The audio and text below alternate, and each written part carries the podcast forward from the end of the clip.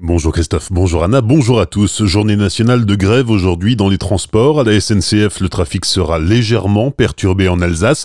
Comptez 3 TER sur 4 en moyenne, 3 trains sur 4 entre Mulhouse et Colmar, 2 sur 3 entre Strasbourg et Célestat, 2 sur 3 également entre Colmar et Metzeral. Renseignements sur les sites internet sncf.com, oui.sncf et ter.sncf.com.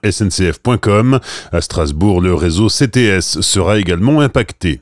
À Réchauffen, les syndicats d'Alstom craignent la suppression de 200 emplois. La SNCF a choisi la semaine dernière un constructeur espagnol pour la fabrication de 28 rames de trains intercités pour un montant total de 700 millions d'euros. Les syndicats appellent les élus à se mobiliser pour obtenir un revirement de situation. C'est encore faisable puisque l'attribution de la commande doit être validée par le conseil d'administration de SNCF Mobilité dans un mois. L'homme de 35 ans, dont l'interpellation a mobilisé une équipe du RAID la semaine dernière, à Colmar, a été hospitalisé en psychiatrie. Son procès devait se tenir hier, mais a été finalement reporté au 23 octobre pour que l'individu puisse être soigné. L'homme a expliqué entendre des voix, il souffrirait de schizophrénie et de délire hallucinatoire. Son avocat a évoqué une altération du discernement sur laquelle les psychiatres devront se prononcer.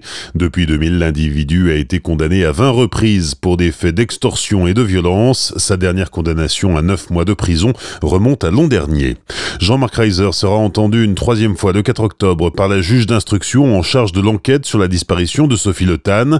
L'assassin présumé de la jeune fille sera probablement interrogé sur les derniers résultats d'analyse. La police scientifique a trouvé des traces du sang de Sophie Le Tan sur des chaussures, mais aussi sur une veste et sur le lino de l'appartement du suspect à Schiltigheim.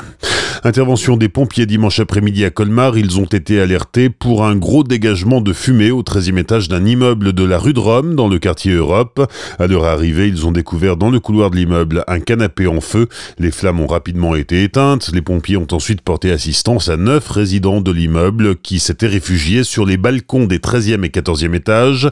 Cinq autres personnes s'étaient retranchées dans les appartements. C'est le troisième canapé qui brûle dans le quartier en une semaine.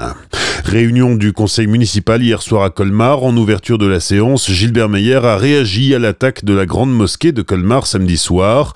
Le maire a dénoncé un acte à caractère islamophobe.